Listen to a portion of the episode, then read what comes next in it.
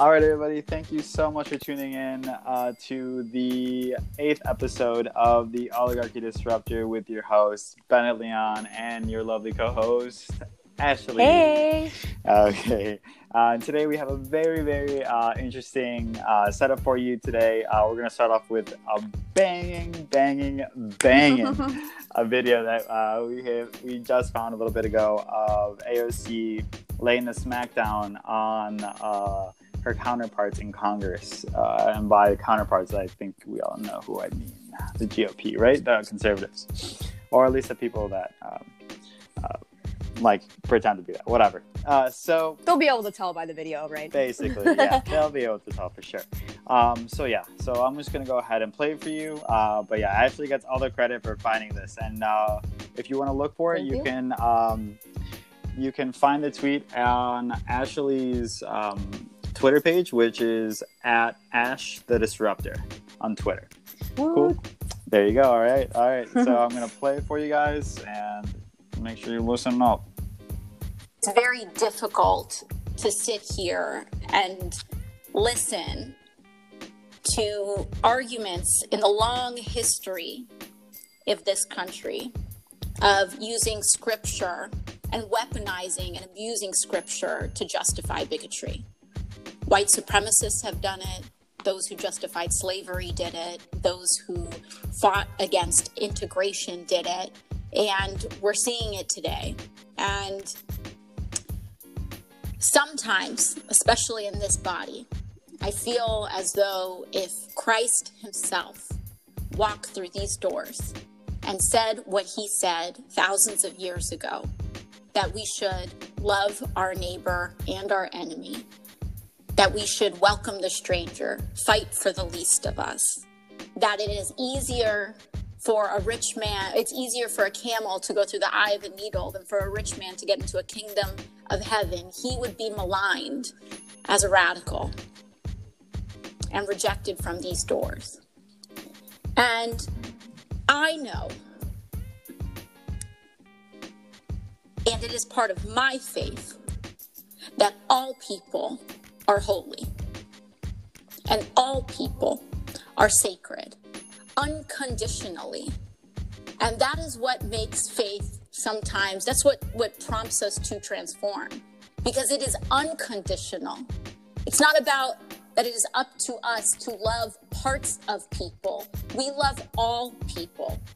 There is nothing holy about rejecting medical care of people, no matter who they are on the grounds of what their identity is. There is nothing holy about turning someone away from a hospital. There's nothing holy about about rejecting a child from a family. There's nothing holy about writing discrimination into the law. And I am tired of communities of being of faith being weaponized and being mischaracterized because the only time religious freedom is invoked is in the name of bigotry and Dang. Isn't That's where the video incredible? ends, but that is that is fire. Like that is well, and I I think I posted something. Um, I think I actually like commented when I posted because it was just something that was so powerful. It was worth more than just a simple retweet.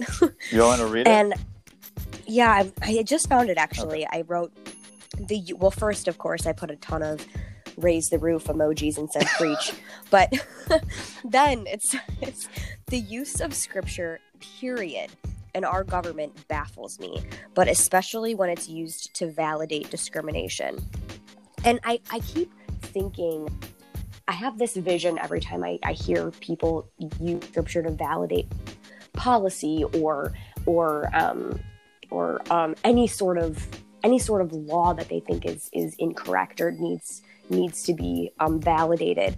But I think about it more when you just watch Congress take place and a chaplain comes in and says prayer. Like what what does that say about our country? We are not we we we reflect this um, separation of church and state, but I even from like the very very first moment I don't think that was ever the case. I mean, it literally says on our fucking money, like, "In God We Trust." Exactly.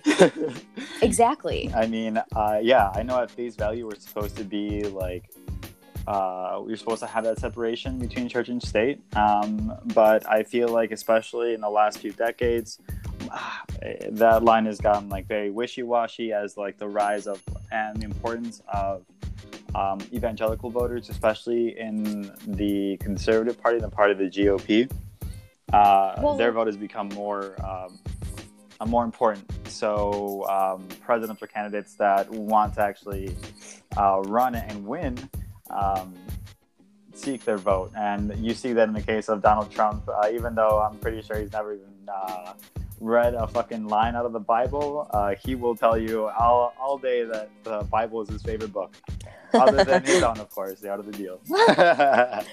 Well, and and what's so interesting about this is a lot of those people, um, and and I guess I don't want to generalize, but I think it's fair to say I've met a lot of people, tech people who are textualists, or um, what's what's another word for textualist? You know, people who go by the the text of the Constitution. They don't believe that it's a, a living document Mhm. um, they also tend to be people who side more with the right, people who are tend to lean more Republican, think that morality does play a big role in the law, and morality by that I mean spiritual morality. Um, so it's just funny to me that textualists, which the First Amendment of our Constitution is that there shall be no law prohibiting religion and no law having religion within it. I mean, I just, how can you be a textualist but then be writing religion into our law? I mean, I couldn't, I couldn't explain that other than just straight up hypocrisy. hypocrisy.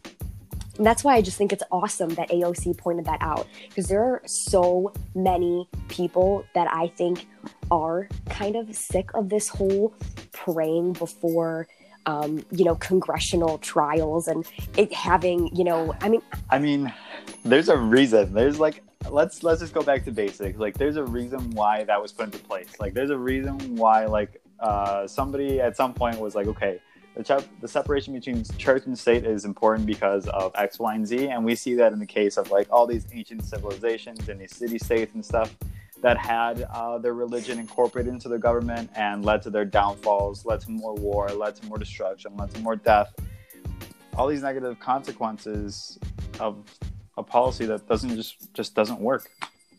But and I mean, don't get me wrong, because I know that there are going to be some listeners out there that are like, "Oh my gosh, these are the people who want to take God out of our out of our pledge of allegiance." And okay, I'm I'm in God we trust. Honestly, I do question that, but I'm I think that when we have the word God in things, ultimately it could mean any God, you know, God as in uh, wh- whoever, whatever you believe in above Mhm. yourself.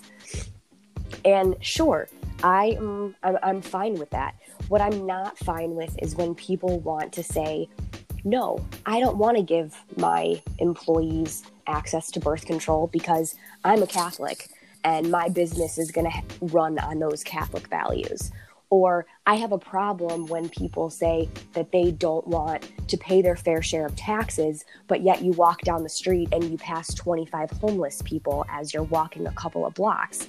I mean, that's what I have a problem with is this hypocrisy of having using religion in the law for your favor. Exactly. And then uh, what I think is even more funny, uh, it, well, another case of this is that uh, like the Republicans love to use, uh, they love to argue that uh, that uh, they want, they think that small government is better, right? Uh, but only when it Mhm. suits them. Only when it suits them, right? Exactly. Um, and you can see that in the case of like, let- let's use like the the example of um, I believe it was like a couple, uh, an LGBTQ couple that went into like a bakery. I forget what state it was. oh, the baker, yes. yeah, mhm. but they uh, they rejected them. That I think that case went all the way to like the Supreme, Supreme Court, Court. Um, and uh, they sided with the LGBTQ people, right? I'm pretty sure they had to do that, or did they side with the other people? I don't remember. You, you know, I actually so it was. um I thought it was this. This is not correct. Su- surprisingly, there have apparently been a lot of these because I was looking up the actual case of the name, the name of the case, and Oh, I'm fine. There's um okay, Masterpiece Cakeshop versus Colorado Civil Rights. I guess they're um, divided. It says they're deeply divided. And you know, I think they actually sided more um in the I think they actually sided more with the baker because it was a private institution. Oh, yeah. If I'm um Yeah, I'm pretty sure that that, That's that right. I'm remembering that correctly. That's right. And the fact was is that we're a capitalist society. You can sh- pick and choose where you want to um, purchase your items from, Mhm. and so you can just go to another baker. I think one of the things that they said in the decision, or it kind of alluded to, is if that was the only baker they could go to, that would be different. Mm, But because there are options. they chose yeah that was they had options and they that was the option that they chose I mean, it's not like the. It's. I mean, it's yeah, it's fucked up. Like, it's not the decision I really would have wanted, but at the same time, I can kind of like, even though I don't agree with that, that Baker's like, uh, like their viewpoint on the situation, or like LGBTQ people for their own religion or whatever. Um, I don't know. I just think that they should have like just. Um, I think they should have. Uh, I think I can agree with them that like they I can see it from their part, basically, that they um, didn't want to get like told what to do. They wanted their religious freedom, which is totally their right under the First Amendment, right? Like they totally have that right, um, which is why the, the, the Supreme Court was as split as it was, um, and it was But uh, think about it, too. them. the baker also had his first amendment right Mhm. which was you saying. cannot put you know they both the baker and the couple i mean they both had that first amendment right and they were both arguing that in the case it's kind of interesting It is. It really is. All right, but let's um, segue into the next topic here. Uh, let's start talking about the election. Okay, uh, let's start off with uh, South Carolina really quick. Uh, some quick notes. Who are we feeling? I know uh, Joe Biden is supposed to um, do really well there. He's supposed. I think he uh, last time I saw he had like a uh, a double digit lead. I think it was a ten or eleven point lead over the over the next person in line, Oh, which was? Bernie Sanders. Um, he also uh, recently got, um, I think a couple days ago, or within the last like two or three days, he got the um, the endorsement of uh, Representative Jim Clyburn of South Carolina, Mhm. which is very important to their uh, voting population or their black voting population.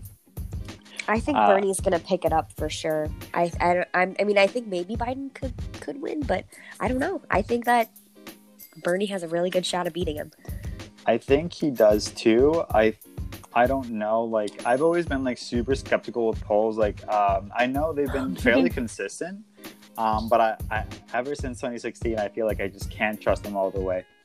Um, but I mean, to be to be fair, like uh, this time around, they have been more accurate, um, especially when it comes to like the, the primaries and stuff. Except for New Hampshire, though. Remember, we had talked about that a few episodes ago with Klobuchar. It seemed like Amy was way down there, and then she ended up being in the top three to the Uh, top yeah, four. yeah. Top I mean, four. I mean, yeah, you're right. Uh, I mean, Well, I was very surprised. I was super surprised, honestly. Yeah, I mean, but like, uh, I'm sure that was in uh, in like every poll. Uh, I'm sure that was like o- only a few or something like that. But yeah, she she did show some strong support, but of uh, support in Iowa uh, before she ended up fizzling out, and before I'm sure her campaign will fizzle out soon enough. Um, but yeah, Yeah. it's just a it's just a ticking time bomb. We'll see what happens. Um, probably going to get ugly before uh, Super Tuesday, but um, let's see what else uh, happens in the next couple days with this. All right. Um, so who do you think's going to do it? You think uh, Joe or, or, or Bernie? Who do you got your money on? Or anybody else? Um, oh, well, definitely those are the only two I would say. Um, and in Buttigieg, I think that Buttigieg is going to do decent because I think that he's going to get a lot of the Biden voters that aren't going to be voting for Biden. Um, but I, if I was gonna put money on it, I think I'm gonna say Biden is still gonna win by a shortcoming, I- just by a little. Yeah, I would agree with that. I would What say that um, I would put my money on Joe as well. Although I feel like it's going to be pretty close. I don't think Bernie will overtake him, um, just based on a, a number of factors. Uh, yeah, Like, uh, for example, uh, the Jim Clyburn uh, endorsement should actually really help him, especially the last few days here before he has um, uh, Definitely. that vote. Um, before that's they what vote, gave me hope. yeah, and then um, they just it's supposed to be like his firewall. So like um, we shall see, and and just the the the margin uh, that he has over the over Bernie Sanders is enough for me to think that he will take South Carolina. Um, whether it's by a slim margin or not, uh, I think he's going to win, but time will tell.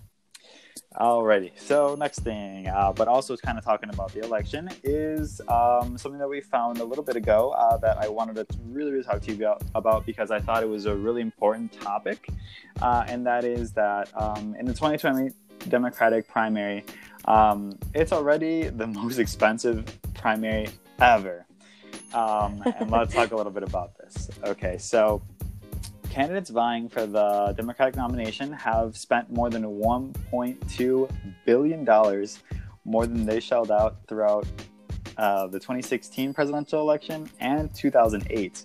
Um, so those statistics alone are fucking insane.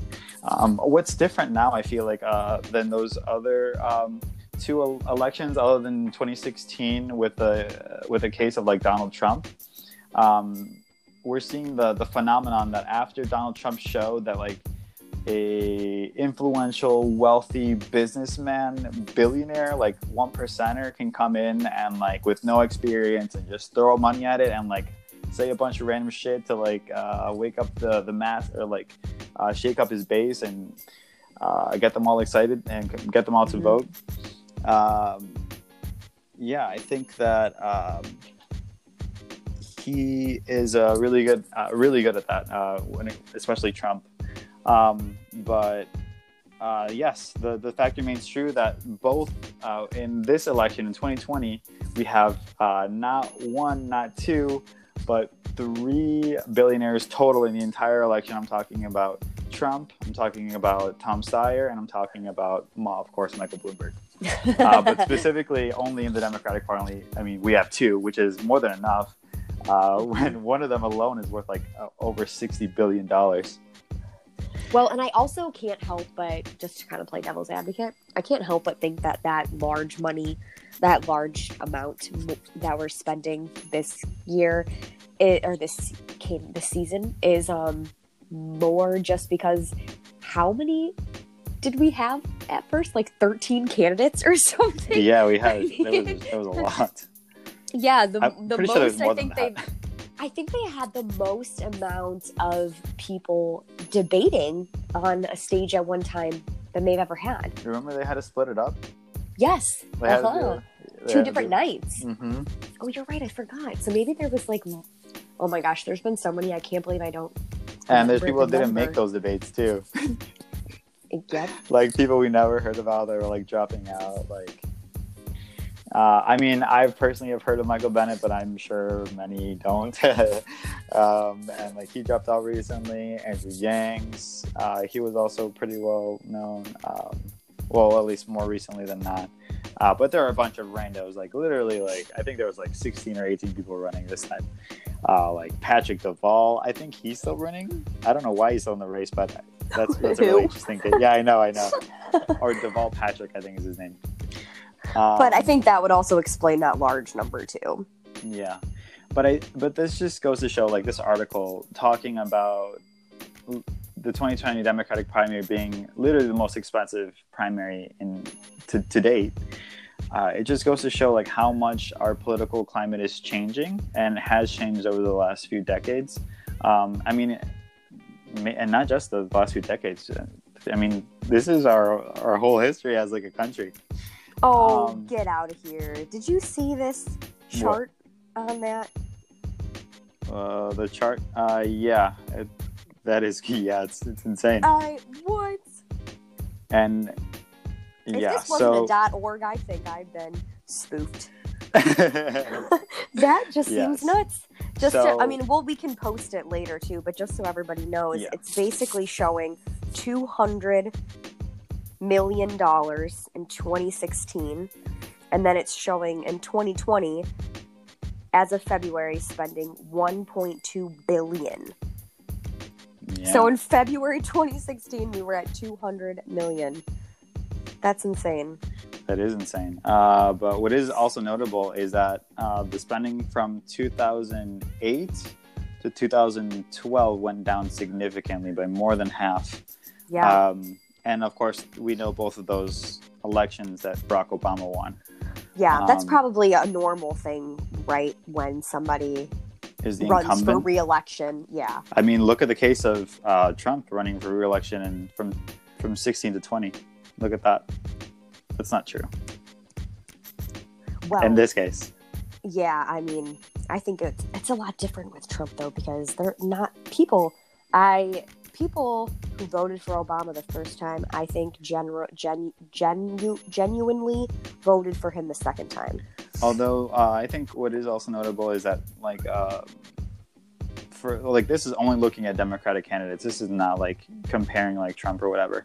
But what is Yeah. also notable is that there's a little tab on the side that says like, excluding Bloomberg and Steyer, the two billionaires in the Democratic primary, of course.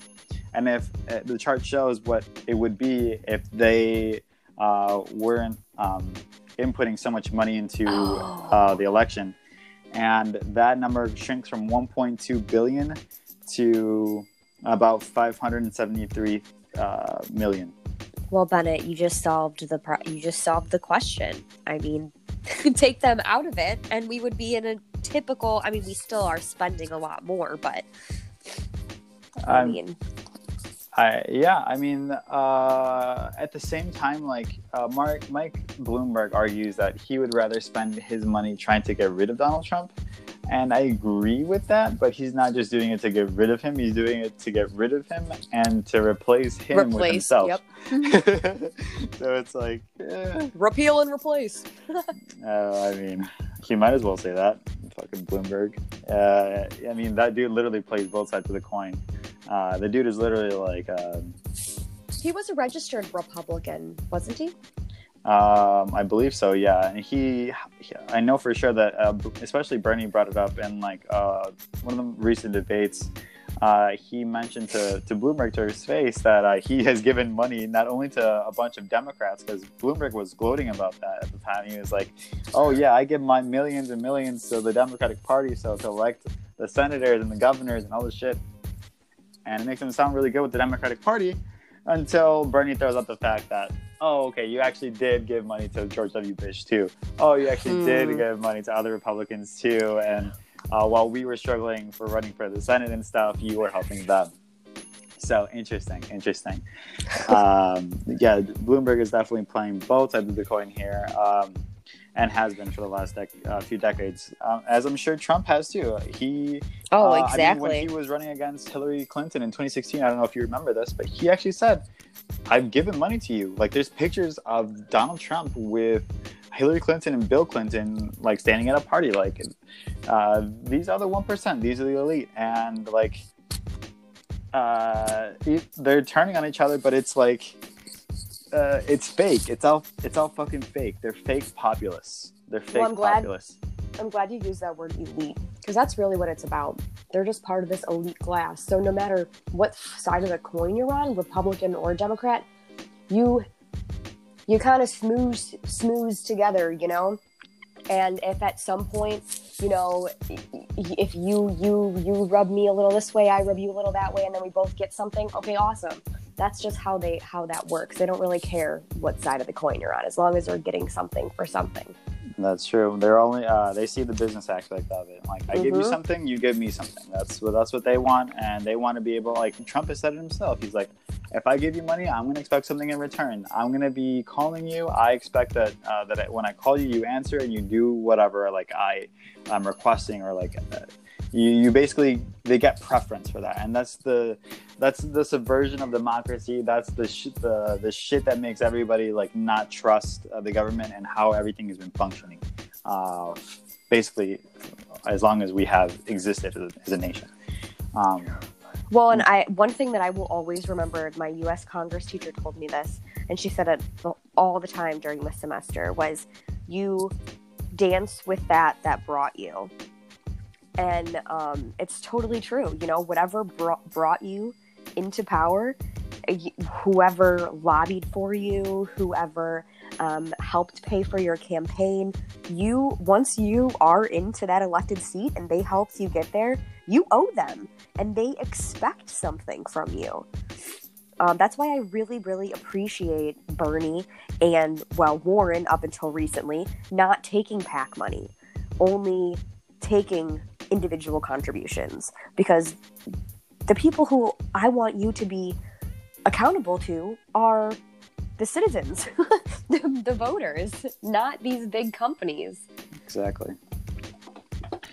Exactly. They should only be beholden to the people that they represent, aka their constituents, especially when they're like they hold a, a, a very significant um, level of office, public office. Um, well, but I think that is common sense, and everyone, or at least I would think that everyone would hope would think that that's common sense. Um, but that's besides the point. So I think we'll wrap it up for uh, that point. Uh, but let's talk about this next issue uh, that we found on The Intercept, which is, of course, founded by Green, uh, Green uh, Glenn Greenwald, my bad, um, which is, of course, that uh, really prestigious reporter that um, uh, investigative reporter that that really digs deep and uh, look into his work. I really recommend it. Um, now, uh, for the Intercept, what they posted earlier today was something really, really interesting. An article basically saying that uh, this guy, his name is William Owen. He is a Tennessee-based DNC member. Um, the DNC is, of course, in for a Democratic National Committee, um, backing an effort to use so-called superdelegates to select the party's presidential nominee. Now, like, what's what's wrong with that is like this dude is basically i mean he is a republican donor and a healthcare lobbyist and he's using his membership within the dnc the tennessee dnc to back the push to basically steal the election from bernie sanders using the superdelegate system basic and also like subverting the candidate with like the most voter support which is of course bernie sanders. So like uh, it's fucking crazy to see like this just not ending. And it just goes back it just ties back into the fact that like all these people like bernie sanders is like literally fighting against not just donald trump uh, bernie is fighting literally trump the gop the democratic establishment the corporate media like literally like taking on a million different things. And then what's crazy is that he's fucking winning. He's winning. He's taking state after state.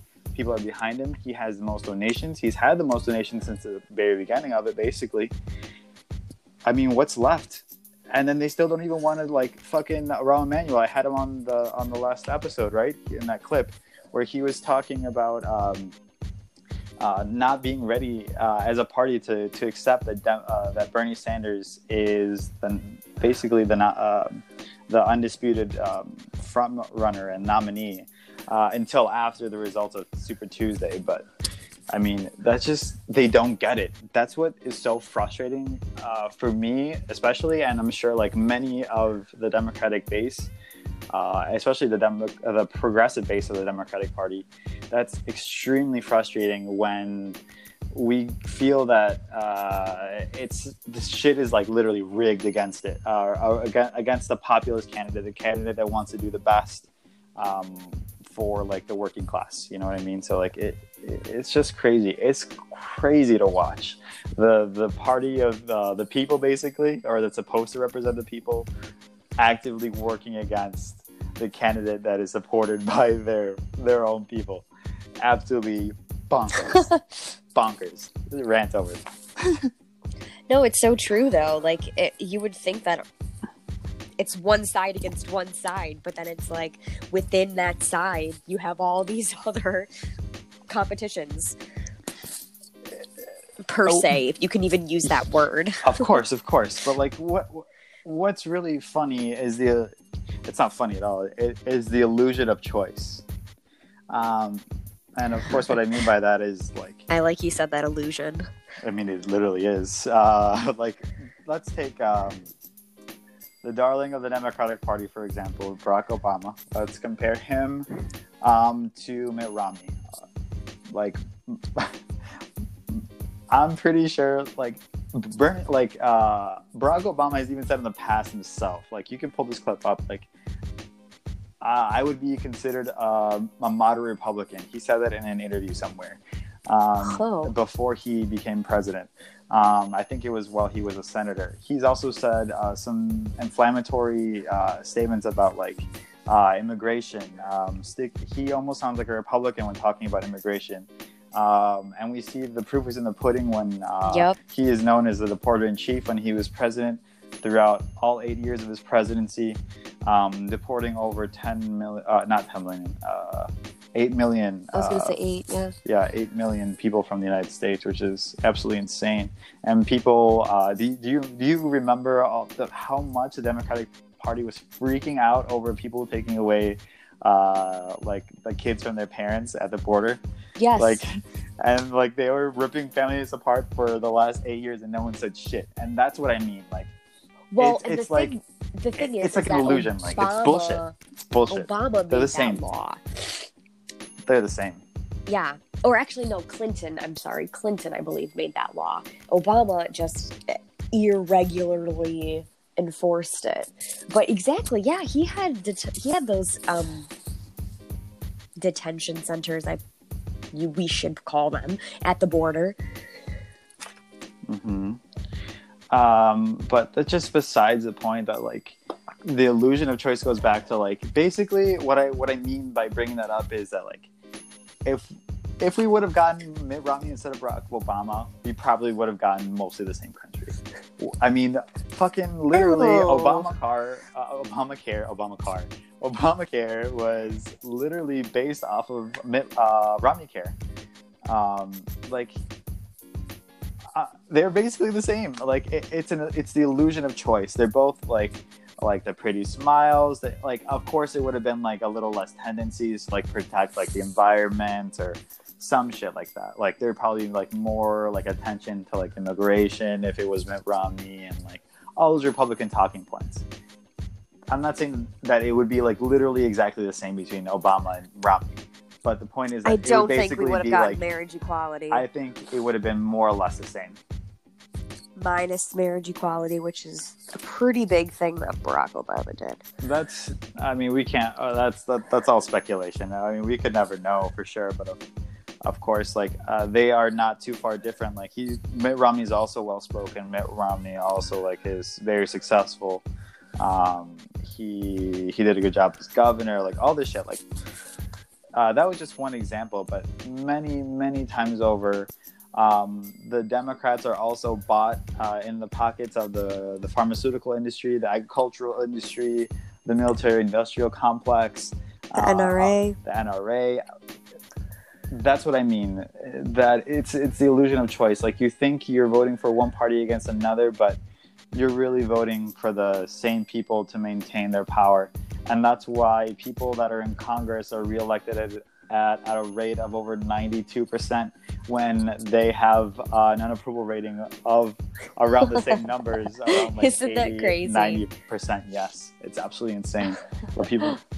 But that's the way the system works and continues to work to this day. And um, that's the purpose. I mean, that's why I have this podcast to bring awareness to it. Um, So everyone can get out there and vote.